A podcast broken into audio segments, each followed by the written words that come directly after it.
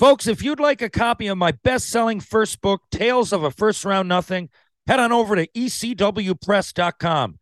If you'd like a copy of my second book, Tales with TR Fights, Film, and Folklore, head on over to www.flankerpress.com. If you'd like either copy personalized, just add a note. Thanks for listening to my podcast and happy reading. You're listening to the Hockey Podcast Network. New shows every day. Find us at thehockeypodcastnetwork.com or wherever you get your podcasts from.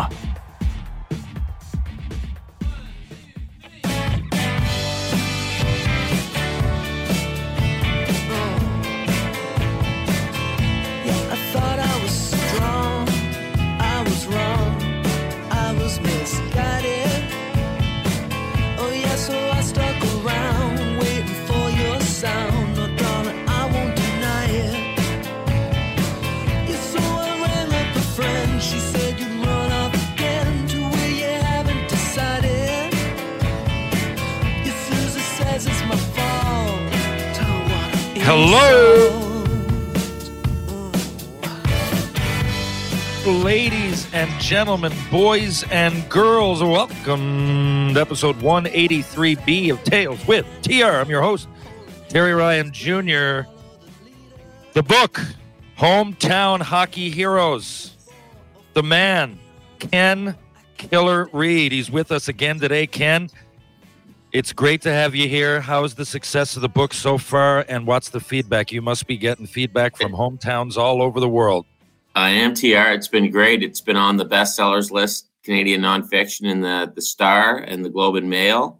The feedback's been fantastic. Uh, my favorite feedback though is from people going, "You got to put this guy in the book if you do a sequel," because I got a guy. I got a guy. So Yeah. Yeah, this is uh, it's striking a chord with people. I know you just sent me a picture today, you and Pinky Glant from a few years ago. So there I we hadn't go, realized. so, I was going to say this a second ago off here when we introduced ourselves, reacquainted ourselves. But um, so Brad and Brett Glant just left yesterday. They're here. They play a part in Shoresy Three.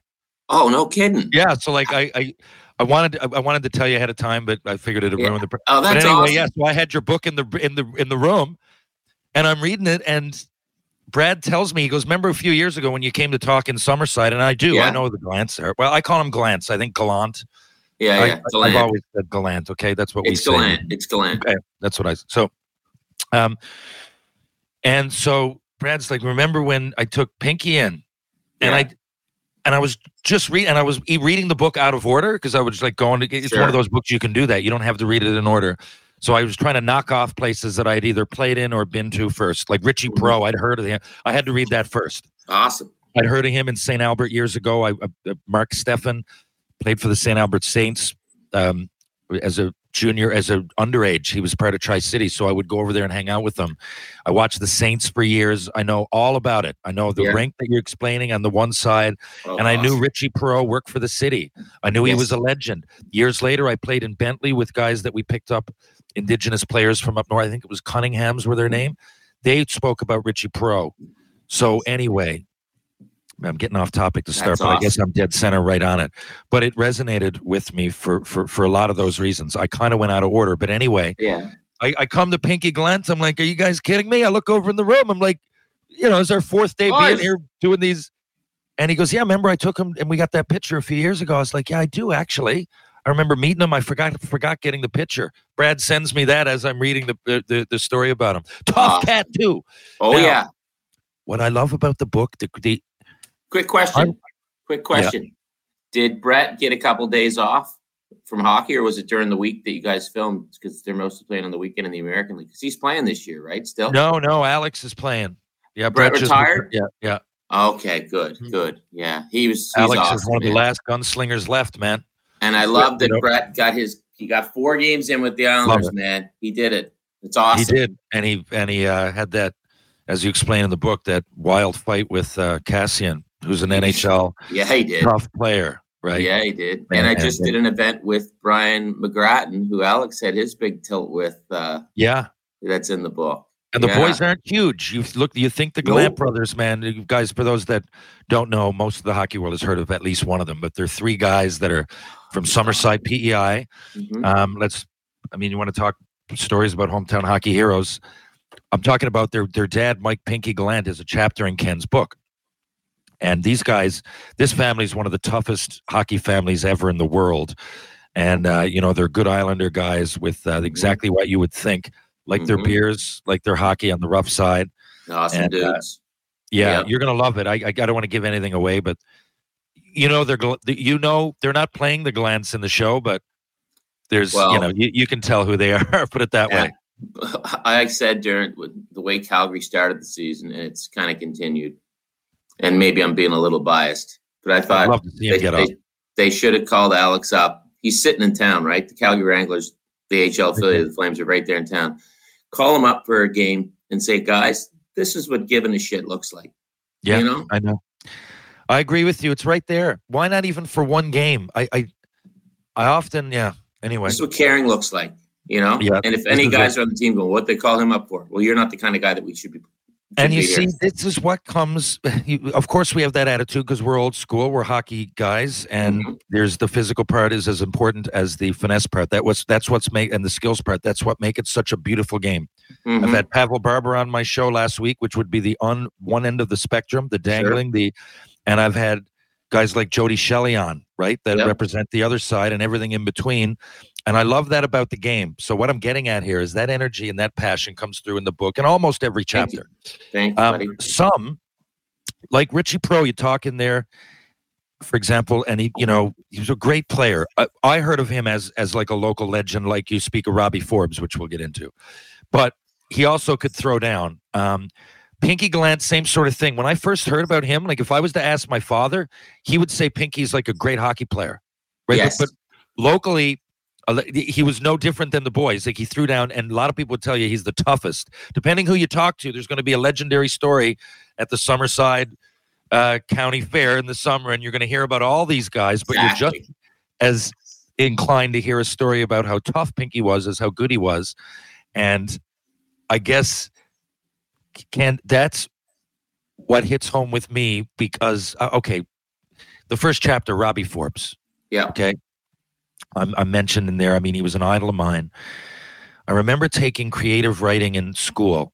I mean, I got an English minor, a BA folklore major, English minor, and the I remember like more creative writers wanting to go and do fiction, but Mhm. I'm like, there's a way that you can color there. There could be because, in other words, there's more room for creativity.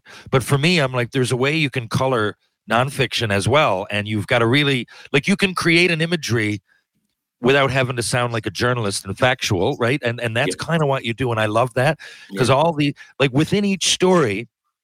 There's a little story, like I believe in that. You're, you might, be- it, it might be, um, God, what's his name? But the announcer for um, Columbus, George, George Matthews. George Matthews, right? He'll come up in the book. Forbes Kennedy. These are Yeah. little stories within the bigger story that you're telling, Yeah. but of local legends and that that that passion. So I know you've gone there before in the books. They all have a Mhm. common denominator, but to me, this one, I mean, I was literally goosebumps and tears in my eyes Thanks, more than once. So I know this is a long statement slash question, but when you were going through this process, Yeah. like how I remember you told me, but I forget. How did you find these players? And once you did, and you're in the middle of the story, because Mhm. all of these are stories. This isn't stats and like one page here. Correct. You're dedicating a bunch of mini short stories to each individual legend. So that process, like, how how how deep did that go? And like, did did did that touch you like it touched me? Oh yeah, I mean, I love the game the same way you you know, whatever chocolate or Kool Aid they gave out in the mid seven mid seventies, early eighties. You and I drank the same stuff. I think we fell in love with the game for the same reasons. Like you mentioned, Pavel Barber and Jody Shelley. Well, you and I saw something that that clicked. I know we both love Gretzky, but we both love Semenko too. Yeah, yeah, there, So- yeah, great. one. Um, so how I did it, I threw it out on Twitter. You know, I got a local legend named Dana Teapot Johnson. He's the king of Pictou. Who, who's the guy in your town that thrilled the town? Didn't make it to the NHL, but thrilled the town. And a bunch of people came in with stories. So what I do is the people that, for better word or less, nominated, say a uh, a Bruce Campbell in New Waterford, I'd call that person and say, "Tell me about going to watch Bruce." yeah, And they just tell me. And they'd just tell me, and they'd say, "Oh, he he used to do the he used to." You know, we'd stay on the ice and watch until he hit the crossbar, and then we go to the canteen, and we think the owner sent him out to get the people all riled up, and and then I'd call Bruce, and I'd get his version of it. And I guess when when you talk about the folklore part, and I just thought about this when you were asking that question, um, I think the book, in a lot of ways, is old school sports writing, because old school sports writing, if you were covering a game of the Canadiens back in the day, or let's say the New York Yankees back in the day, there were no cameras in there, and you had to set the stage. You had to Yeah. to illustrate what was going on, and I think and that, that wasn't intentional, but it's funny you mentioned it. Now I, I think that that's kind of what I tried to do because literally I have to set the stage and. Uh, My publisher Simon Schuster, Kevin, the, the Kevin Hanson, the head guy there, he said, "You need. I need to know about the town too."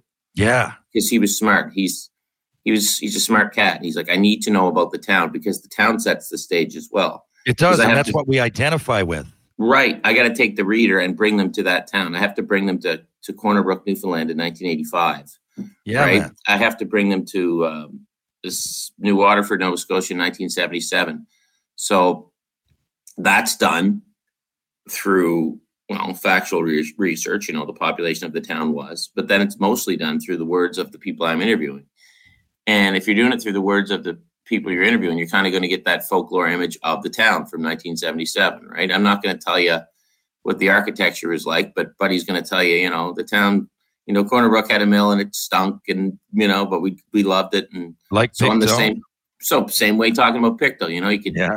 Smell the mill, but you'd go to the Arena, which was just down over the hill from my house. You paid a buck to get in, and there was cigarette smoke everywhere. And you know, you didn't go down to the far end because that's where the funny cigarette smell came from. They weren't the Mauriers, and Yeah, you know, you kind of Yeah. you kind of just set the stage. So the people that I interviewed about going to watch their favorite players, they they told me about their favorite players, but they also kind of set the stage for what the town was like, which I which I really love because that that became just as much not as much a part Oh, of the book as the I loved players, it. And was even if you're of the from Toronto, you've been to those places. Just one second, I'm heating this up. Yeah, yeah. One sec. Heating up my coffee. Very unprofessional, but I don't think my listeners care. Um, no, so listen, that's I love that about it. Um, and it's funny until I read the book, I didn't realize how subconsciously like I worked in Quesnel because Quesnel was a lot like home, like Corn, like Corner Brook. When I say Rob Forbes, like I went on the bu- I went on the trips. Like I didn't just watch home games in Mount Pearl.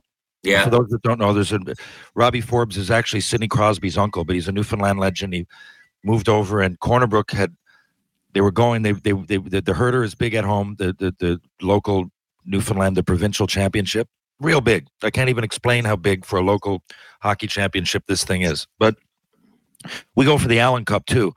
Lost last year in, in the final. Clarenville Caribou, Wow. my old team. Um, but this particular years in the 80s, Corner Brook had gone and they had a 3 nothing series lead and lost it. And I remember that being yeah. a real. They and I was lost all. They, they lost all four at home. Did they all four at home. I was at it. Like, we went out. We were in corner. Like, I don't know how it worked because Mount Pearl weren't out there. They, they weren't. They didn't have. I guess maybe my parents just went out and watched because it was the Allen Cup in in Newfoundland. But those are my first memories. And Robbie Forbes came over and took them to, to, to the championship. And but it wasn't just mm-hmm. that. Like I was even unaware of that at the time. Like how big the Allen Cup was. It was just watching Robbie every day. Like Sure. he just knew how to play. Like he was an idol. Like I watched everything about him, even where he went. And it was funny because you mentioned in the book how he wore the Gretzky Jofa. Yeah, But just like Gretzky, I'm telling you, I'd say I, I, it sounds it's funny true. to say, but but like he did the same thing. The Gretzky, he would go on the ice to where the puck wasn't. Like it was obvious. Like watching him, there was something about this guy. Mhm. And like there's only tiny little rinks. The the rink the Mount Pearl played in literally was called the Tin Can. There was nowhere to go. But he always seemed to get the open ice yeah, right? And that really, like, I really noticed that he became this legend. But, and I played again for the Corner Brook Royals for four years 05 to 07, and then 10 to 12. And going as they, there so much as a kid, it had the mill and it had the smell. And when I went to Quesnel, we also had a, Quesnel had a team, a senior team, the Kangaroos, and they'd nice battle for the. Hardy cup Yeah, there's yeah, a right. lot of kangaroos in British Columbia. yeah, I know. Wild, hey? It's just Yeah. wild for every reason. And for so many reasons. Yeah. And exactly. Uh, but they added the senior team though, so I would go and watch that, and the the smell. Like you you talk about even Pictou. Like at first I was like, Jesus, this. Are you kidding me? Like it smells all day, but then you just get used to it, and, and you don't even care yeah. anymore. Doesn't smell anymore, thank God. No, but uh, yeah, I know Quesnel is the same, or and Corner Brook, but Yeah. it was just nice to those things like the sights, the sounds, the smells, the the arenas that you're explaining. Like even um, with Richie Perot, like I was like, Yeah. yeah, St. Albert, they packed that one side of the rink, Yeah. right? And I can just imagine, like I used to see Robbie Forbes with that smoke. You know, halfway through the game, it was just a wave of smoke. I'm like, I, I could put myself there watching Richie Perot. Yeah.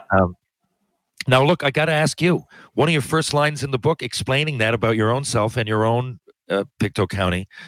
You say uh, about that high school, we and you, you start talking about it's the first non-denominational school in, in Pictou, Yeah. and how one school leads into the other, the elementary school to the junior high to the high school. But then you say, I hated that place. That's for another book. Is that Yeah, because of, of uh, you were uh, lacking as a student?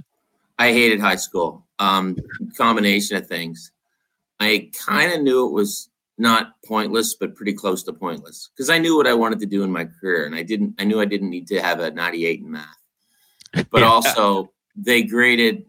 They That's good graded so so strictly, and the high school had this attitude that they were better than the other high schools academically, and I'm like, you're not. You're a public school. We're all the same. Like I saw that, but all these people are like, oh, Pictou Academy. I'm like, no. Oh, yeah. No.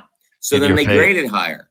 So a lot of kids ended up dropping out or failing when they should have just been helped to get through high school. So I saw this as kind of a big, a big shamas, right? This isn't right. Yeah. So you could go a lot. so, like, there was a girl in my class who went to another high school in the county just because it was easier. It wasn't like big. So their their whole thing was we're going to prep you for university, and I'm like, well, what about the kids who aren't going to go? What about a guy who wants to be Yeah. a plumber or Which go is, which is an awful lot of, of us, Yeah. which is a lot of Right. people. Right. So they graded really strictly. There was an aura of we're better than the other guys. And they're like, you universities recognize when you come from Pictou Academy. Guess what? They don't. That was a bunch of BS. Also, I was a nerd. I had the glasses up until grade 11 when I switched contacts because I couldn't see out of the side of my XL7. I saw I wasn't- pictures. I wasn't an outgoing socialite. So all those things combined me to, to lead me to hate high school, but mostly because math was stressed. I found math pointless. You know, I was good at English and I was good at history. Go figure. Me too. Um, yeah, I was exactly same boat. I had Yeah, to really, really, really, really work at math. So I didn't like it. It was kind of like uh, the the high school had this, and not the kids, but the the institution had an aura of we're better than you. And I'm like, no, you're not. You're not a New England Prepar- Preparatory Institute. You're a public school in Nova Scotia. Get off your high horse. So I wasn't a fan. What about the? Uh, I don't understand. The Zamboni was a tractor. The tractor, yeah. Um, so it was Yeah, I've, never seen this before. Explain. So you know the the thing on the back of the old the old flood machines. We just had a tractor, a Massey Ferguson or whatever it was, would just haul the the ice scraping part on the back. All the rinks in Pictou County were like that. Really? We did we didn't have that. Zambonis. The first one to get a Zamboni, I think, was New Glasgow Stadium. And then in Pictou, they bought an Olympia. The problem was Pictou had these big deep corners, which they've since changed. The Zamboni or Olympia couldn't get into the corners. So you ended up with the corners would never get flooded. So it's Wow. funny, my uh my brother and I are playing men's league here a few years ago, and Peter comes in, he goes, Boys, get ready, the tractor's almost off the ice. And all the boys are like, The tractor? What the hell are you talking about? So yeah, it was a tractor that hauled the whatever the flooding mechanism on the back was, just hauled that around. Wow. So that's my next question is kind of like the other ones, but I want to know when you went to these places, did it remind you of home? Like, uh, there's one thing that me traveling all over and spending a lot of time in every province Yeah. um, is I find there's so much similar with all the small towns. Everything we're talking about, when we're just talking about from a hockey angle, but there is so Yeah. much. Like Quesnel, when I went to QSS, Quesnel Secondary School, and then Yeah. just down the road was Williams Lake, and that was kind of similar. And then every province, which is country is so big and vast, but you could be in Grand Falls, Newfoundland, or Quesnel, BC, and God damn it, if ninety percent of it isn't really similar, you know? Damn right. Um, So yeah, when I went to Corner Brook for the first time, I'm like, oh my god, it's non-stinky Pictou because they had a mill and the mill Yeah. didn't stink, and I'm like, how come we can't do no. this? How come we Yeah, can't do this? back. You know, it was like clean Pictou. and yeah, when you get outside of the cities, um, it's it's Canada, man. It's it's it's kind of the same. And I love driving across. I still love it. Oh, yeah. really? And I wrote this book as much for small town people as I did for somebody here in Toronto to go. There's more to hockey than going to a Leafs game on a Saturday night. This is this is Well, the you know, heartbeat of the I, game. I, I often well, that's another thing I love about it. And we were in the room, and I was explaining this to the gyms, Brandon and uh, Jordan Nolan, both Yeah. well-traveled pro hockey players, and, and Yeah. John Mirasty, another well-traveled. Tell Nasty I said hello. I will. I certainly will. Please do. and um, I was explaining it to the boys. And I even I had I have the book in there, right? So in, in between scenes takes a while. I got yours. I got uh, Ted Nolan's new Oh, book yeah. over there. Um, you know, some reading in there, and so things come up. I don't know, chicken or egg. What came first? But I, I said, okay, after Christmas, I'm going to take Penny Lane up to another Habs game. That they're nice enough. Alumni are great. They give us tickets if we give them enough notice. I took Penny Lane up last year. She met Réjean Houle and, and Gilbert Dionne, and we went to the alumni room, and it was a real experience that she loves.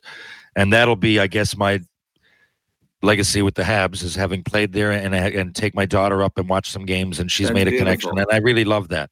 Um, but it's funny because for every small town, Mount Pearl's thirty thousand, I guess, but we just have a small town feel. I mean, there's smaller towns. I know in your book there's towns of 800. There's Claresholm, is it? And there's, uh, you know. Yeah. A little bit bigger. There's a lot represented. But what I'm saying is that you can come from a small place. It's a novelty for us to like fly into Toronto and watch a Jays game and watch a Leafs Yeah. game or fly into Montreal and then go back. It's small town going into the big city. But your book is the big city going in. Like, not a lot of people from Toronto think, okay, let's go to Flin Flon and watch the Bombers. Right. Unless, unless you, you- you're an ally of Frady who travels. No one does. No right, one unless do you're that. Al. No one Right? does. So I wanted this to show. So I wanted to show them that. And so when I Yeah. look back and as a kid, I was so jealous of people that could just get on the metro and go to a Canadiens game. But I got to go to one in grade seven, and then I got to grade eleven. I got to go. And now looking back, I'm like, geez, I had the best of both worlds. I got to see Yeah. the Pictou Mariners, but the people here didn't get to see that. So I kind of say, look, go, And it meant so much. Sorry. Right. Like go out to your local rink, even if you're in Toronto. Go watch the Markham Waxers or the junior A team in Stouffville or the Toronto Yeah. Canadians junior team. It's here. It's just Toronto's always had the rep as it's not a hockey town, it's a Leafs town. I would say that's very true. Mm. But I mean, get out and watch, man. Get and and listen, know we live in an era, as you know, and you and I could probably go on about this forever. There's a game on every night. You got your phone, you, you got your TV. You don't have to go out, but get out, man. Get out and watch hockey and have some rink fries and Christ, go outside and inhale some secondhand smoke. Make it a little old school, for God's sake.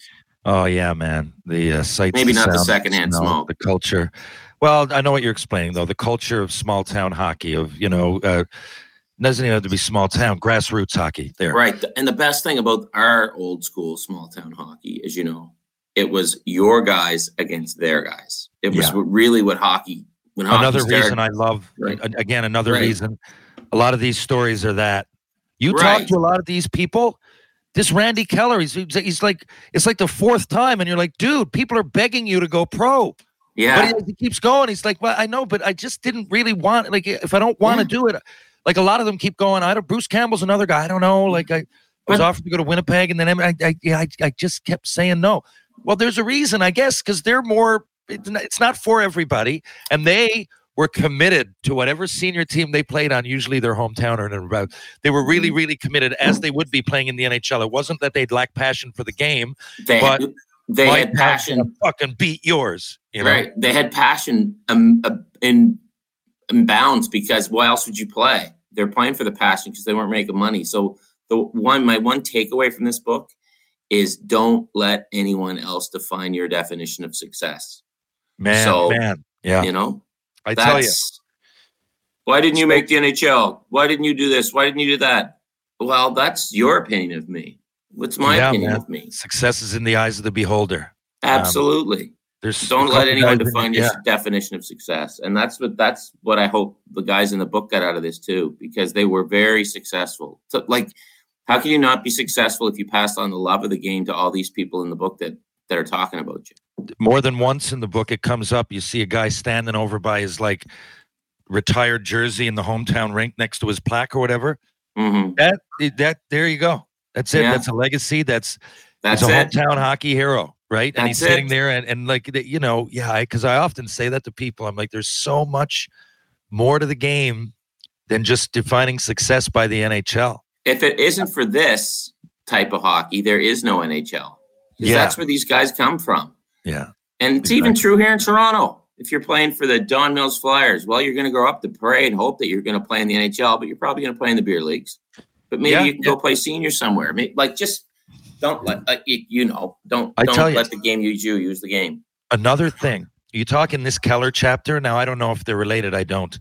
But when I played junior, I talk about the the Kamloops Blazers were in my division. They won three out of four Memorial Cups. One of the best. Yeah. You can make an argument the best junior team ever, and they were in my division. Easily. Not always a bad thing. I think I got scouted a lot of games more because of that. Like you know, we're, Mhm. we're playing them. Me, Lanks, and Boucher are rated in and around the first round, and we're playing this team twenty times a year, kind of exhibition and playoffs. People are going to a go to see them, and b they're going to judge us against them more than any other team. So I have a big belief that part of the reason I was successful, So- at least as far as the draft, was playing in that division. When you're playing them, they got like Iggy, Hnat Domenichelli, Baumgartner, all those Yeah. guys. They Oh, got wow. Tyson, fourth line Tyson Nash, like four five hundred games And in is the Hershey NHL. and Nats, or is that Nat, uh, not the, no, it was um, it's too early? no, yeah, it was a little. It was Rod Branch. Hello. Oh, uh, can you come back in twenty minutes? So Housekeeping. one one sec, yeah, housekeeping. One second. Here on Tales with TR, you never know who's going to drop by for a special appearance, even housekeeping from time to time. Right now, Terry's dealing with housekeeping. Is he going to come back into the picture? We're going to wait and see. He'd like to edit this part out, but I find it's very entertaining. A reminder you can get Ken Reid's Hometown Hockey Heroes wherever fine books are sold. Ken Reid's Hometown Hockey Heroes available now. And Terry's back in the picture. I just filled the time for you, buddy. Thank you, I appreciate that. You're welcome. Uh, she You doesn't have to do the room. These ladies here, they come around and do the room every day. I'm like, Nah. you don't have to be making my bed every single day, but I do need some No. towels. That's good. Thank you. And then you can even leave me a bag if you want, if you don't want to do that. Okay. Thanks again. Now that's just behind the scenes. This is behind the scenes, the life of a television star right here. well, it's funny because, hey, look at this. One sec. If you're on YouTube, so this is Shoresy season three, and like these are my lines to like read through and everything. And like, you know, I leave it here, and I sometimes I'm like, geez, you know, at some point, someone is in a room like in the Right. 90s. this- says Pulp Fiction. Like Right. you got to trust your maids, you know. And and again, you my entre- My entrepreneurial mind, Terry. When season three comes out, you take that, you autograph the front, and you auction it off, and you'll get some coin. My entrepreneurial mind, My God, I am going to do that. I always throw it away. dude. Don't throw it away. People would love that. dude. Well, you- Listen, yeah, thank you. You're going to be signing a Comic Con soon enough. Sign that, auction it off, cha-ching. Boom. I uh, that's a great idea. Um, Yeah. so yeah, I'll get. To, you know what? And don't do what We'll you talk. did with those hockey cards and get your mom and dad to sign them. I need an authentic Terry Ryan signature. Yeah, them. thousands. Yeah, I'll tell Yeah. that story. You know what? That's a good one. I'm going to tell that at the beginning of my next pod. That's a good story. My parents signing all those signature rookie cards. Bet the action on the ice with DraftKings Sportsbook. With DraftKings, you can bet on any game you want. Whether you want to bet the puck line or the over under, DraftKings has something for everybody. And if you want, you can throw down on your favorite player as an anytime goal scorer. Or if you're looking for a long term bet, maybe you want to predict the Stanley Cup champion. Download the DraftKings Sportsbook app now and use promo code THPN. New customers get 150 bucks instantly in bonus bets for betting just $5 on hockey. That's promo code THPN, as in the Hockey Podcast Network, only on DraftKings Sportsbook, an official sports betting partner of the NHL. The crown is yours. Bonus bets expire 168 hours after issuance. Gambling problem? Call 1 800 Gambler or visit www.1800Gambler.net. In New York, call 8778 HOPE NY or text HOPE NY 467369. In Connecticut, help is available for problem gambling. Call 888 789 7777 or visit ccpg.org. Please play responsibly. On behalf of Boot Hill Casino and Resort, 21 plus, age varies by jurisdiction, void in Ontario. Bonus bets expire 168 hours after issuance. See dkng.com slash hockey for eligibility and deposit restrictions, terms, and responsible gambling resources. NHL and the NHL Shield are registered trademarks of the National Hockey League. Copyright NHL 2023, all rights reserved. Okay, so I'm reading about Randy Keller. Yes. That team in Kamloops again. Um, I, Nolan Baumgartner is one thing. They had Jason Strudwick, you know, 100, 800 games in the NHL. They had Mhm. Brad Lukowich was like third or fourth, the fourth or fifth actually. He has two Stanley Cups, two different teams. Jason Holland, Buffalo. People even forget he was like sixth. Um, but they had this one guy, man. He was smaller, like five ten defenseman. Yeah. Um, Aaron Keller. Okay. Darcy Tucker was on that team. And Aaron. Keller was a fucking all star. He was a D that you, in the Western League during that time who was small, not physical at all, and would get like 80, of. 90, 80, 90 points. And I was like, I hadn't heard of him. I go, yeah, I was reading this going, I wonder, are they related? And I don't know. But just, you know, part of the reason of your book is, you know, get in touch with the small and the stories of hockey. So I followed his story, talk about success in the eyes of the Love beholder. He, he must have had um, some Asian descent because he went Mhm. immediately after junior. He didn't go anywhere. He was a great player. He must have had offers. And he went to Japan and he played there till like 13, 14. And I looked and I saw Wow. Bert Henderson, Tavis Hansen, other guys that play with him. I'm like, oh, he must have hooked them up. Played for the Japan national team for like seven years in a row. Like played That's like incredible. the Olympics B or whatever. Like, yeah. So Yeah. here's a guy talking about that. He's in some place in Japan, you know, Yeah. a long way from the NHL, but has had a whole career in life. He's probably got kids now. I Spent love that. Many years over there as a result of so. You know, for for every Randy Keller, there's also an Aaron Keller that also a hometown hockey guy that goes over and has experienced life from a great, or you know, or, or has experienced his whole life kind of branches from hockey, and it's the furthest thing away from the NHL to, to be That's possible. so cool because that's like any aspect of life, right? Everybody wants to be Gretzky or Bobby Orr. Every Yeah. actor wants to be Tom Cruise. Every TV person wants to be, I don't know, Bob Costas or Bob Cole. Yeah. But there's so many other ways to survive and make an impact in your chosen field. And that's like, I mean, did you ever think that hockey would bring you to a hotel in Sudbury uh, on No. a podcast with me while you're holding up season three of Shoresy? No. Uh, never. No, I, I, Incredible. I every day that's not lost on me. Yeah, right. how- Incredible. I didn't as think we get older, because there's more interconnections as we get older. For those that don't know, you know, when, I just talked about Richie Pro, right? I just p- passed off oh, 07, 08 when I was in bed. I mean, that's where you and I were on the radio together. Right? Absolutely. Like part of this inter like so the day I heard about Richie Pro, I might have been talking to you. I, I don't really know, but it's wild how it all weaves together and Dude, each I, day that goes by, let alone year. I've you know? told you, and this is the God's truth. I used to have this recurring dream that I played seven or eight games for the Montreal Canadiens. That is why. And I grow up, and one of my best buddies played Wow. seven or eight games for the Montreal Canadiens. Like, it's just weird. It's the Yeah. law of it. It's got to be the law of attraction or something. It's But- weird. And you know what? Speaking of that, oh, I forget the quote. I wish I had it. Um, okay, wait. Page 191. Yeah. Because a lot of this, when I say like some of it resonates, listen to this quote. Now picture me. Yeah. So I, I've got those eight games in the show, and most of those I was playing with Mark Recchi. Two of them on his line Yeah. for a full game. And the exhibition game I scored in and fought Leach, I played with him. And that was my Yeah. first NHL game, and he was with me. So I, I went to camps with him. I stayed with him. We were roommates in Mount Tremblant for camp. So I looked at him like, and I looked up to him. He was an all star already. Rex was probably only 25 or 26. What was that, 95? But, Yeah. you know, but I, he seemed way older and he was just a big brother is one thing, like almost like a father figure kind of a guy. Like, like Jean Beliveau, when I met him, he just owned the room. Like there was a presence. Rex Mhm. didn't want to have that presence, but he did. Beliveau, I Yeah. think, was aware of it and handled Yeah. it well. Rex was Right. young enough that he still wanted to have a few beers and be like, be like me. But I was like, that's Mark Recchi. But listen to this. So he's he's talking about Recchi and Junior the same way. Like it's me at the. So he says the last name might ring a bell. Recchi had 1,533 points in the NHL. That winter, Recchi led the Blazers, Kamloops, so right with Randy's plan, with 154 points. The AJHL superstar was getting a chance to play with the WHL superstar. It was awesome, says Randy. When I tell the young kids around here, just like me, when I have a chance to play with a guy with an outstanding NHL career like that, believe me, they were all ears. All you had to do was get to the spots and he would find you. I know I've said those exact words. I didn't have great numbers on the playoff run, but I put a few up so that part went all right. You found the spots, and the puck would be there already. You knew where you had to go. Plus, Mark was a great shooter, an underrated shooter. I think that's why the Penguins ended up taking him because he could read the ice so well. That could have been. That's 1988. That could have come out of my mouth in 1996. The exact quote, other than the playoffs part. Yeah, Um, and uh, and then the guy in chapter two, his nephew just passed Mark Recchi on the all-time scoring list a couple. Yeah, months ago. imagine that. Yeah. Imagine that. And crazy.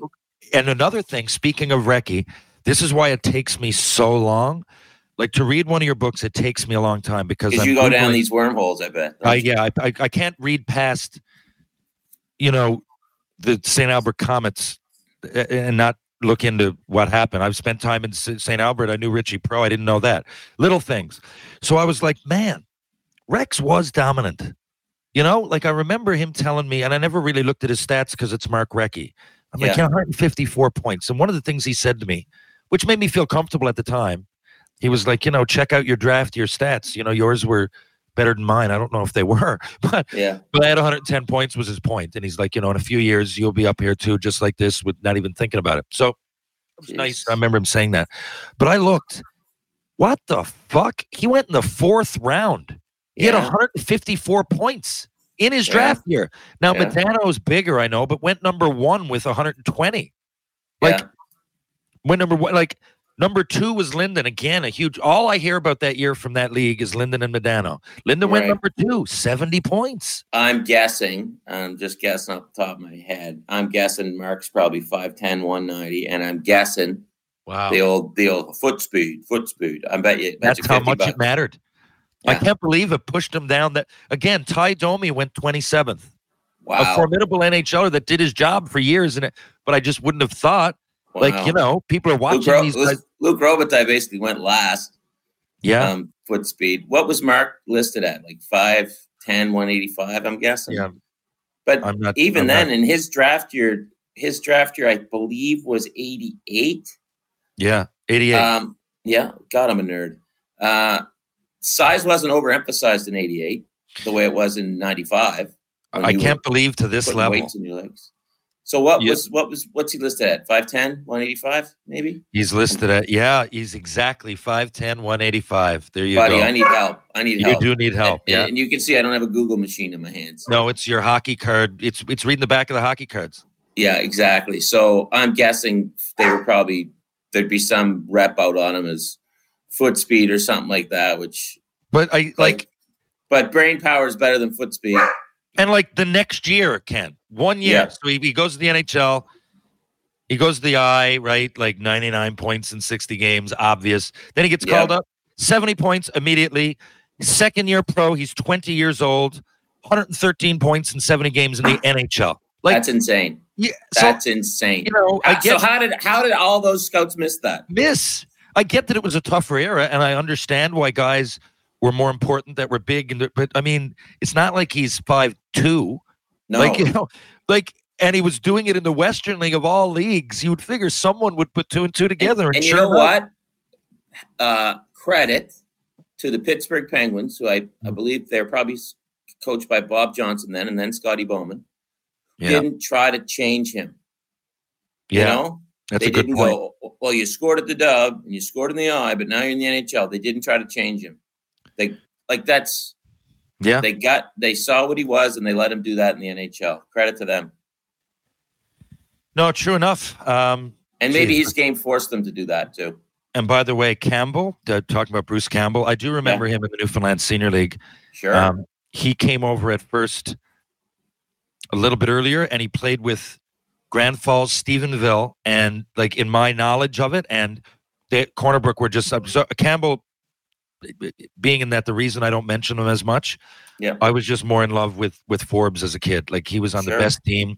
He was, but to me, he was by far the best. I didn't see Campbell enough, Yeah. and he wasn't on teams that were winning. Right? I love So- that Bruce was just he doesn't know what to do after he tries out for the Fredericton Express and Yeah. Forbes Kennedy basically just shows up at his door in New Waterford's like, I'm getting the ferry to, to, to Newfoundland. You want to come? Yeah, all right. Let's go. Yeah, It's just gets awesome. on it. Why not? So And- so innocent. So And- innocent. I love how Bruce Campbell, St. John's and Cape Breton were unique for that, where they would, Yeah. like, it's the American Hockey League, not the Southern Professional League, and they would pull guys from senior, right? Yeah. Like often. Andy Sullivan played like 30 games one year. Yes. Steve He'd Scott, be Ricky- two. He'd be Yeah. book two. They Yeah. often, yeah, yeah, like yeah, yeah, of course, yeah. The So American just, Hockey uh, League would pull for, for for those that don't know from St. John's Senior rather than often pick up from their East Coast League team or like teams that are players that were affiliated because there was a good enough locals. Why spend the money and the time if we don't have to? And Bruce And Campbell was to one get of those guy in the. American League. It's still tough to get there. Imagine in 1990. But but um, I just did the Buffalo and Canadiens game last week, Mhm. and working for the French broadcast crew was Danny Dubé, who was Bruce's head coach in Cape Breton. And he's Unreal. like, "Oh yeah," they'd be scouting players, and they'd be like, "Who's that guy skating out around there?" He'd be, and I and Danny would say, "That's the assistant coach. He's 38 years old." and you so, did it. You hooked, did it. uh, Yeah. with So I gave Danny a book, gave Danny a book, and gave him Bruce's number. So they were excited to, to reconnect. So again, the hockey world's the best, man. You Hey. find yourself in Buffalo with the head coach of the guy who was the assistant coach who's in your book. It's incredible. And w- weren't you there with Colby? Yeah, Army. Colby's a Red. Rebel. Like he came in. Colby was 15 Yeah.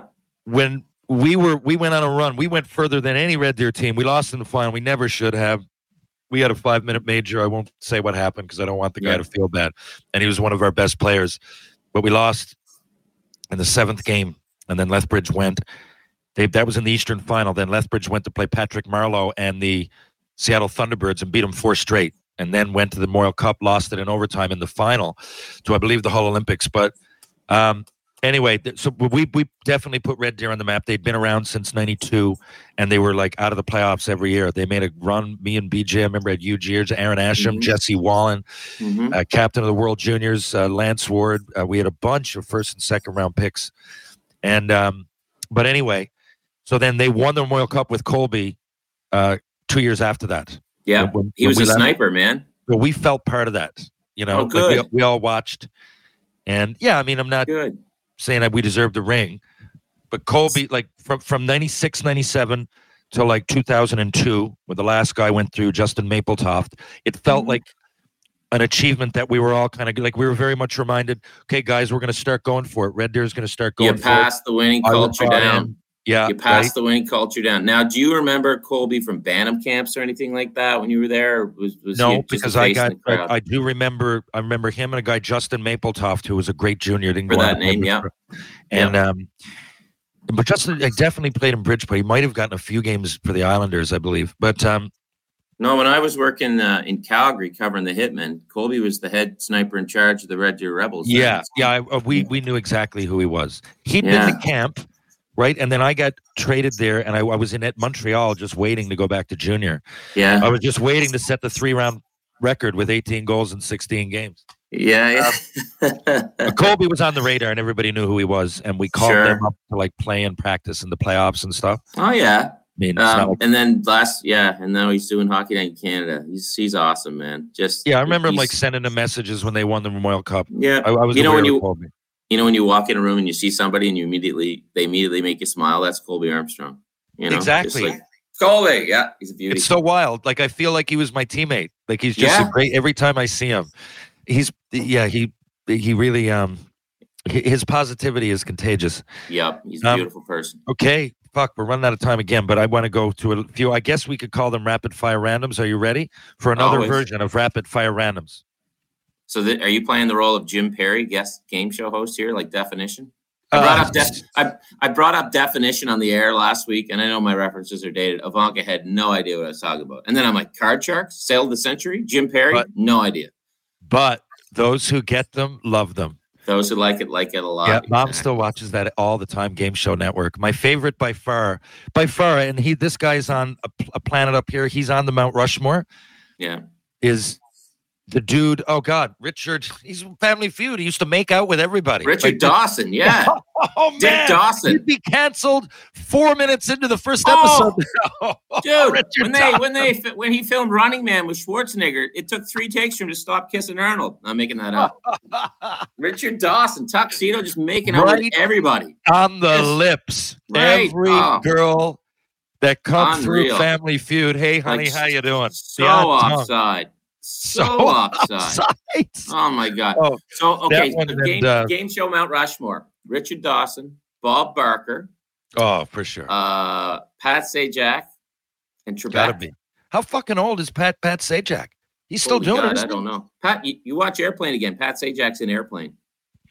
I will. I tried to watch it the other night and it's gone from, but I, I'll just end up renting it. I love like I can say to you, watch Airplane. You're like, yeah, I tried to watch it the other night. Anybody, anybody else on the planet other than you and I would be like, what are you talking? Because I, you know why? Because I was explaining the Naked Gun to the boys in the room, and I'm like, "Fuck! If you want to, if you like the Naked, I recommended it, and someone liked it. Naked so I was Gun like, if doesn't you like happen without Naked Airplane. Gun, you got to go back and see Airplane. Like you doesn't know, that's without Airplane. And they just Oh. took Slapshot off Netflix. Oh no, really? It's garbage. Yeah. I didn't realize that. I got. Oh, buddy. uh, By the way, no- um, I was signing uh I was signing books at the Sports Card Expo, and signing beside me was Allan Nicholls, better known as Johnny Upton from Slapshot. So I he, saw. he signed a picture for me from Chrysler plant. Here I come. So that was awesome. That is, I remember. There's certain things that cross over. Yeah. Hockey, like hockey, might be, uh, if you want to call the four major team sports fourth in the United States, but Slapshot still ranks up. I saw it on like a list, a reputable like Sports Illustrated or something a couple years ago, like best sports movies ever, and it was like number three. Like it's How's it still not up number one. People Jeez. love. Well, in Canada, it would be number one. I Yeah. thought for the United States, for it to even be in the top twenty, would be remarkable. That's pretty incredible. Yeah. Pretty But incredible. uh, yeah, people to know what they're doing. Okay, here we go. Ken Reid, rapid fire, randoms.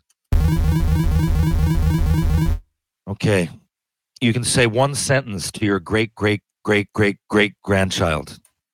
One sentence. What do you make it? Is it words of advice? It could be. How you doing? It's Hmm. not necessarily for the response, I guess. This that's a tough one. I, I couldn't even answer that, but spread anyway. love and joy. Okay, I'll say all you need is love. Quote the Beatles. There you go. It's a great answer, really. Like Yeah. I, my mind went all over the place there. It was almost that's like a warning great shots. question. You know, great, great, great, great would be 200 years from now, I guess. I Uh, if, uh, if it was great, great, great, great, great, great grandfather, I would have be like, I would have said, "Go south, yeah, Florida." you know, I have Yeah. to say that. go south. Okay, Why did you stop in Nova Scotia? all these people are hypothetically alive and they're all in their prime. Who do you drive coast to coast with? You're doing uh, something in Vancouver. You're following the Canucks. They've lost in the finals, and now you're you're going to go back to Pictou, Nova Scotia, to visit home. You got to take one of these Pauls: Paul Simon, Paul McCartney, Paul Newman, Paul Rudd, Paul Reubens, Pee Wee Herman, or Paul Pierce, the basketball player. Going with Paul Newman because I want to grill him about Slapshot, and it's really I hard figured, to yeah. take I- I- McCartney. I, I, you know what? I figured as much, and I peppered some pretty interesting Pauls around yeah, them. Paul, McCartney's in the back seat, but Newman's riding shotgun. Paul Newman. Yeah, and I know I you're love- taking McCartney. I fucking love the Beatles, obviously, as you know. I mean, tattoo. My daughter's name is Penny Lane. For those that Yeah. don't, but I think I'd take Paul Newman there too. Really? Wow. I fucking love his stuff. Like, especially that late. Like, I love him as much for um the Well, you're a Cool Hand Luke guy, right? No, Cool Hand Luke.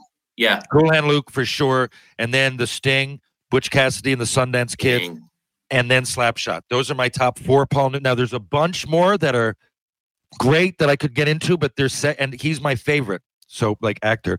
So there's his, my my second tier of Paul Newmans are still great, but those are my top four. I love Um, it.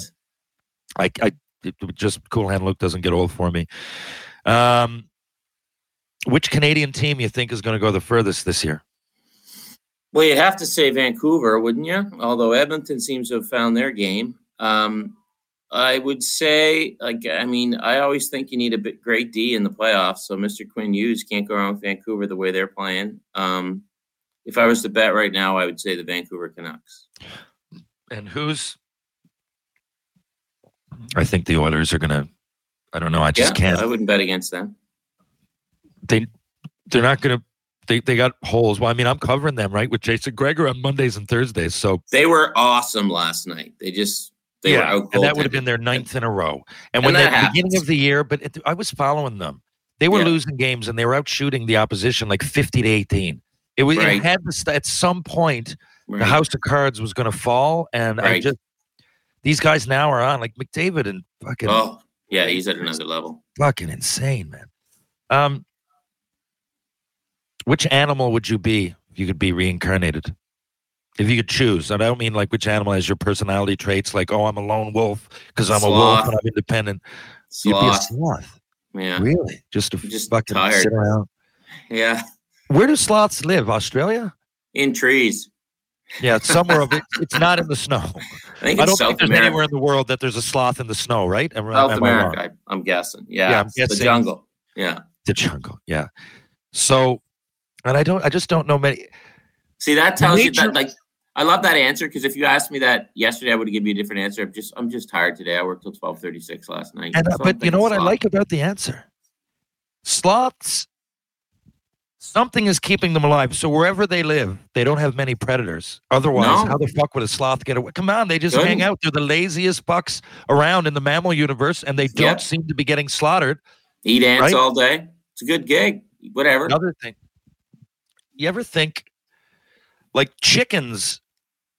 They must only be alive because we domesticated them, right? Like, was there a time sure. that we said we should start domestic? Like, how does a chicken live throughout any part of evolution? Well, as Rocky showed us, they are evasive little bastards. You know, they can. That's Rocky showed us. Yes. Oh boy, nice, nice. That's Yeah. another good. I watched them all again right in a row. Even Love the it. shitty one, number five. I watched. oh yeah, five's two tough to get through. Five's tough is. to get through. I just did it for the universe. I didn't part. hear no.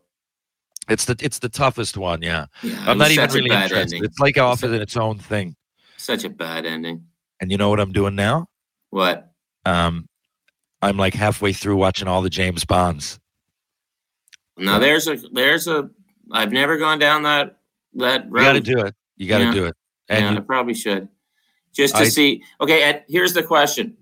At what James Bond would you go? Okay, that's now socially acceptable. Like he'd be canceled Hey, up till about Yeah, what? you're not. You're not. Go- okay, this is a whole thing. I was going to get into this. Like a comedian could go an hour.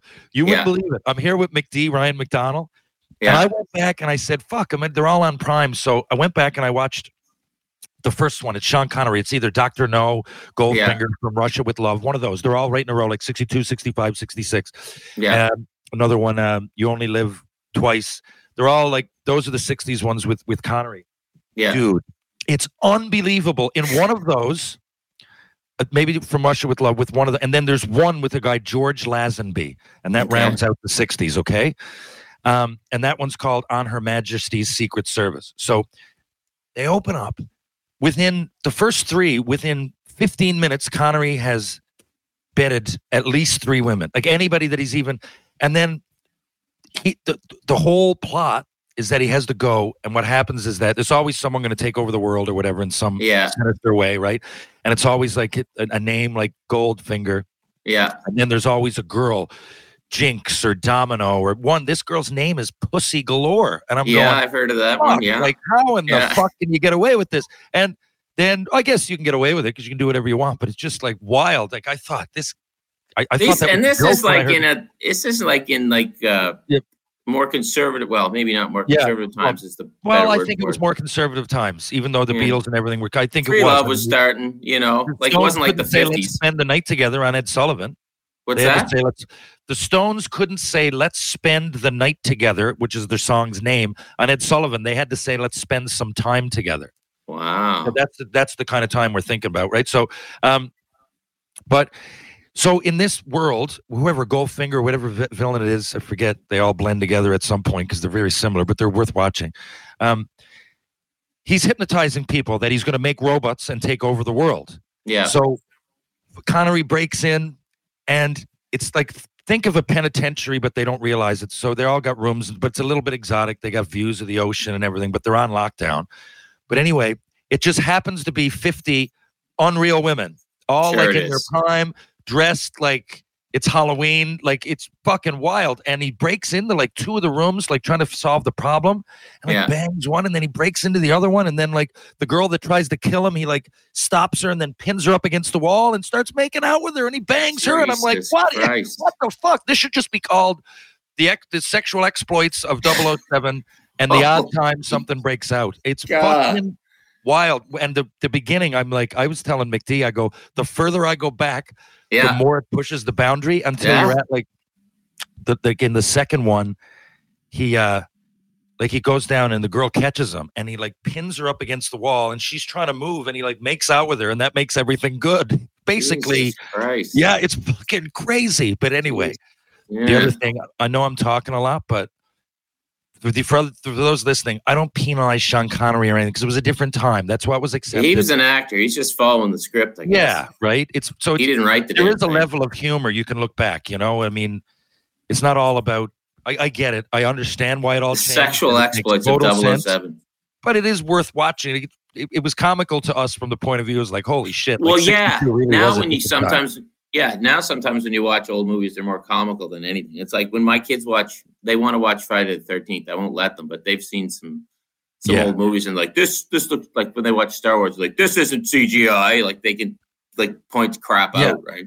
So Yeah. yes, it just shows you the time. Like I, I remember I did this in a couple of film courses in school, but you know, you the further you go back, people, black people to play, white people are wearing blackface, Uh, which is highly offensive. But still, Uh. if I'm showing Penny Lane, I'm like, this is what it was. This is the culture. this This, was is what, what it was was. considered normal. Yeah, You're not just promoting it because, but it was, that's what it was. So now, we've evolved. Yeah, right? It teaches Right. you about the world anyway. So yeah. Well, you know, well, that's how you learn about the world in a lot of ways. Is studying old film and what was socially acceptable at the time, right? exactly. You're Yeah. not just learning about old films. You're learning about what was acceptable. By And- society. Yeah, absolutely. James Bond, it's always a little bit tongue in cheek. It's worth watching, but Yeah. it is funny. Yeah, there's no way that half of the movies, half of the content would have to be rearranged. like Hey, it would just have to be. yeah, yeah. Well, kind of that's kind of what Austin Powers did with it, right? It just kind of yes, it's Made yeah, it, it is. it. Yeah, it Yeah. won the, my how, favorite. fo- how foolish it was. If I take this dental floss and we can jump up, well, why don't you just take the stairs? No, no, you know. Why don't you just, Dad? Why don't you just go back in time in your time machine and shoot him in the back of the head when he's on, on the toilet?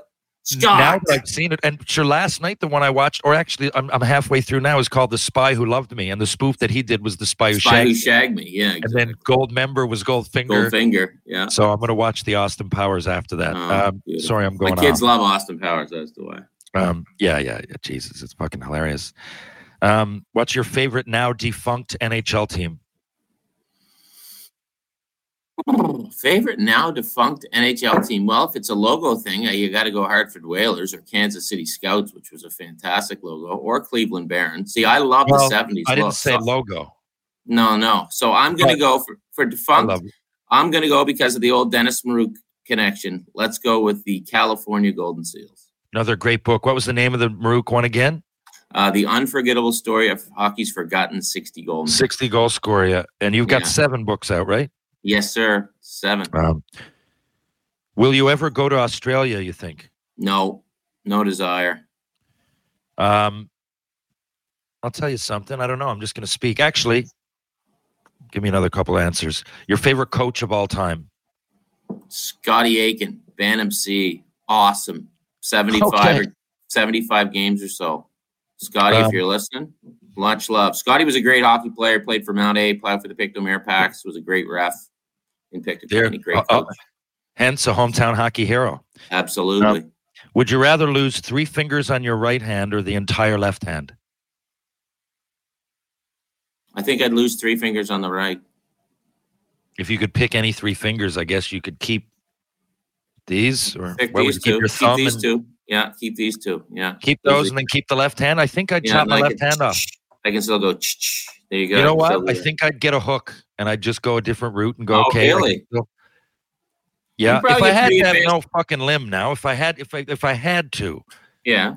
I'm not saying I would get a hook because it looks nice, but I, I would if that was my options.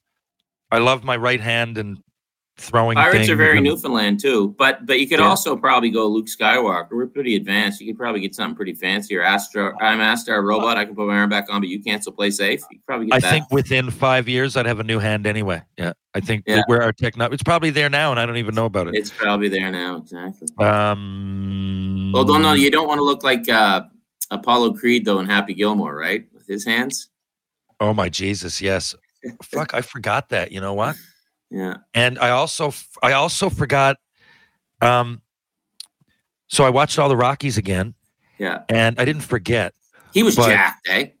he like he was jacked, and I don't know why this was lost on me, but I went back so many times, and like, say if I don't know my ex-wife or a buddy or or or someone that hadn't seen Rocky, so I would always go, okay, let's watch the first three, and then I'd watch six. Ivanka has not seen Rocky. I think I heard you say that on the air once. Yeah, Um, yeah. but in number four, I forgot the reason that he goes over to beat Drago. Because Drago killed Apollo. Is yeah, Apollo. I, I, I mean, I knew it happened, but it was just so far exhibition. gone. And I guess at the time, I considered that one. Well, I loved it because it was. oh, that was that was the wheelhouse when you were a kid and you were up in the theater cheering Yeah. for Rocky. That was a great time. right when you when, when you didn't really know much about film or what what it Right, to be a like I like I watched three and four as a kid long, long before I watched one and two. Yeah, me Like, too. One and two were films. Three and four were like, okay, let's make some some money Yeah. off this stuff. We're popcorn, but it was great when you were ten years old. yeah, I'll tell you something that I forgot.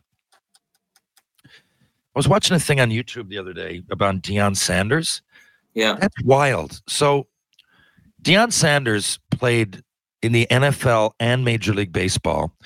When he came into the baseball, people were kind of offended with the Yankees. I think it was more of a stunt than anything because he really elevated quick for a guy like obviously because he was a star and and then football and baseball were kind of vying for the various teams. They they wanted him so they were kind of battling over getting him. yeah. So he could kind of pull it off, but it was almost like a bad attitude thing where he'd like play one and go to but but neither He would take the helicopter to the other games. Yes. Now until he played one in one day with, with, now until he went to Atlanta where the Braves played ball. No, no pun intended. But they were like, okay, you're cool to play football and baseball, but please, if we're in the playoffs, play Yeah. with us, right? So, but he dangled that forever, and like I didn't realize I, I knew Bo because Bo Jackson was like an all star in both. But but Sanders ended up being pretty good. Like he had one real good year in baseball, was a couple of awesome, real tankers. Yeah. But I was I was like, wow, and it would be hard to pull that off.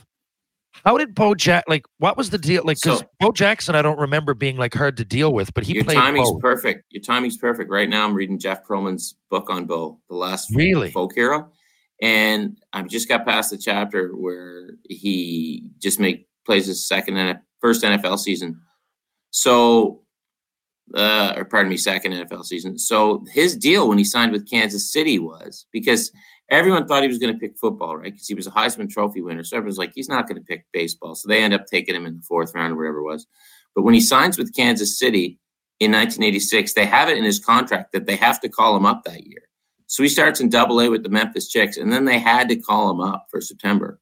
Wow. So he actually just left Memphis August 28th, didn't tell anybody, and showed up. In that's Kansas what City. happened. Yeah, he's like, I'm ready. So they dang- so that was one of the things they dangled out there. And so a lot of people in in baseball were like, he doesn't, he shouldn't be in the majors yet, right? He's only in the majors because he's Bo Jackson, right along the lines of what you're Yeah. saying with um, With Sanders. with with Sanders. But he goes to camp next year, he gets his spot, and kind of struggles again. But such a natural athlete that he could hang and he could do amazing things, and he, he just didn't learn to do amazing things consistently till around 1989, and that's when that's when it took off for him. But just Wow. such like uh, to me, that's the greatest athlete I'll ever see in my life. Like athlete, I'm not talking dominant in individual sport, but athlete. I mean, he in college he didn't he didn't even play baseball his second year because he didn't like the coach. Third year he shows up, he's smashing balls everywhere. He he'd run track just for something to do because he liked to run. Yeah. Yeah, just a, uh, genetic freak, and uh, it's, It's a great. pretty I, cool I didn't book. rease the book. Yeah, if you're gonna buy two books, you can buy that third or fourth. You got to buy TRs next. Yeah, there you go. Yeah, thanks for the plug for a plug. But uh, I, yeah, I, I'm I'm fascinated because at the time I didn't realize, and looking back, I've, I've often said, hey, there's Bo Jackson and Deion Sanders. I don't see anybody else as a two sport athlete like for real that are going back. No, But here, half the reason is scheduling. How would you? So they really got. It was unique with the way the contracts were structured, with the way it Yep. all went down, and, and it- they both happened close, like to the Al- timing. also with the innocence of sports back then, you played football in the fall, you ran track, and, or what you did basketball in the winter, baseball in the spring. Right now, it's you, it'll never happen again because a kid Never. has to focus on one sport, which is Oh, yeah. garbage. Yeah. But yeah, the Bo Jackson thing, he was just he was pure power. He was athletically just genetically superior to Like he was just he was one of those guys that was ripped without working out. You know those dudes? And you're Yeah. like, wow, you're you're an awesome athlete. And Imagine. he could he could he showed up in high school, had never thrown the discus before and set a state record. He was throwing it like a frisbee. And they're like, That's no, incredible. throw it like Yeah. this. So he does it, state record. He's just one State of those record. guys. Amazing. an an all one of the best players in two of the four major sports At the same time. at the same time. Well, it's kind of hinting now as I read the book that the physical demands are kind of catching up to him, which is foreshadowing the hip injury that's coming. But I would think if he played just one, he would have been a Hall of Famer. I know, what. and it's terrible because you want to see it. It's just like wi- without the whole Toronto shenanigans went on last week. It's like Ohtani. I'm like everybody. I want to see him pitch and hit. It's crazy every time he does it. And now, like Yeah, that again, outside of all the Dodgers thing or whatever, whatever you think of the guy, he's a fucking unreal athlete. yeah. I hope he gets back to pitching. I don't know why. We would probably be better if he didn't. Right? It's going to be crazy to see what happens this year, just concentrating on hitting because Yeah. he can't pitch because of the Tommy John. I like when they they asked him if he had Tommy John, second Tommy John. He's like, "Well, I had some procedure, but I don't know what it was called." The first thing I'd ask the doctor is, "What's this called? What are you doing?" But I guess he trusts his physicians. Wild stuff. Okay. Yeah. We've been on just over an hour. I got to take off. I got some shoresy things to do, as in read my lines. Tomorrow's going to be a huge, huge day. One of our last, and towards the end, we make up for things that we might have missed. All right. Well, a lot of filling in the blanks tomorrow. Make sure you save that script book, sign it one day, and auction it off. And make sure Jared gets a copy of the book because I think it's right up his alley too. I certainly will on both levels. Do you have anything else to talk about or plug before we go? Uh, ask Jared if he saw the David ML fight last week from the LNAH when the, the nose was broken and, and Derek Parker's still fighting in that league, which is quite something. Uh, Okay, No, buddy. will. You Uh, guys both, by the way, are the two people I know outside of Quebec yeah, that really. I mean, I pay attention a little tiny Yeah. bit, but you guys yeah. have like a real knowledge of what goes on in that league. But, That's off hey, to you. He lives in Quebec. I might be the only guy outside of Quebec then, right? Yeah, but- true. True. Say hi to say hi to Nasty. Say hi to your parents. Love you, buddy. And I'm glad that I'm I'm glad that I'm your Brent Musburger, right? Or no, was it no? Who was it? Marv Albert would just hop on Letterman at a moment's notice. So I'm I'm your Marv Albert. Happy to be there. By Merv Albert, another great sports name right there. oh yeah. Oh, And half the people listening have no idea what we're talking about. Not a clue. That's the beauty of it. Like like you said, those who like it like it a lot. Those who get it get it. I always do, I did dice on the air the other night. Sammy Montembeault so very nice. Stops the Leafs not once but twice. Oh, and somebody got it. So that's what Somebody. Hey, I always get them. Keep up the great work. Thanks for coming on again today. And I'll see you after Christmas. I'll be in Toronto. It was too hectic this time, but I'll see you then. No worries. Merry Christmas, buddy. Love you, buddy. See ya. You too. That was Ken Reid, folks. The book is Hometown Hockey Heroes. Check this out. I'm telling you, it. Uh, I love Ken's books, but this one was definitely the one that struck home the most. I identified with it as uh, you don't have to be from a small town, or you don't even have to play hockey. I think it's something that something. If you were passionate about something, you looked up to something, when, no matter what sport it was, and you're from a hometown that might be uh, not even tiny always they often are but maybe something distinctive about your home and uh, you know a local legend on any level it's kind of what brings kind of what this book reminds me of the hometown hockey heroes the the, the hockey part is um specifically hockey i guess you know you, you heroes in this book all play hockey but they're heroes for other reasons they're pillars of the community whatever one they're talking about they might be not be international or uh, international celebrities. They might not be famous. They might not be NHL players, but they're just local heroes. Could be hockey, could be baseball, and it could be Glee Club, whatever it is. If you're from a hometown, um, and you've had a hero, everybody's from a hometown, I guess, right? Then it'll resonate with you. What I'm trying to say is that there's something in this book for everybody, and I'm featured in it. The uh, second chapter, Robbie Forbes, one of my idols growing up. Read all about him. Sidney Crosby's uncle. I'll leave it there. You want any more? You're going to have to buy the book, folks. Thanks for listening. I really appreciate it. I'm going to be back on a normal schedule again next week with some great guests. Uh, continued. Uh, Ken is one of my favorite favorites, and we've had you know, it's been pretty good up here in Sudbury, but um, after Christmas now, I'll be at home and I'll put them out on Tuesdays and Thursdays like normal. And until then, check out the Jason Gregor show on Mondays and Thursdays at 3 to 6 o'clock Alberta time. I'll be on there. If you're downtown St. John's, you want a beer, you want to check out George Street, why not? Start at Trinity Pub, move your way up the street. Go to TJ's Pub, maybe Rob Roy Confusion, maybe Martini Bar, definitely Greensleeves Pub, and of course Bull and Barrel. If you're going to go for a bite to eat, do it at Loose Tie. Start there. If Loose Tie's full, head on over to Merchant Tavern or Blue on Water. Awesome place, awesome people. And uh, if you need some catering or you're up Elizabeth Avenue way, check out Wedgwood Cafe. If you want strength and balance for the body and mind, check out Rope Walk Lane, Power Conditioning. If you want Mr. Lube, there's two locations in St. John's, Newfoundland. One on Torbay Road, one on Kenmount Road. Live, laugh, lube, Pitbull Pain Relief, the pain sticks that just don't quit. Go to www.pitbullpainrelief.com. And of course, True Hockey. Take what's yours. Folks, I'll be back in just a few days. Thanks to Ken Reid. Awesome catching up with him as always. Check out the book, Hometown Hockey Heroes. And have a great fucking weekend. I know I will. Catch you guys on the rebound.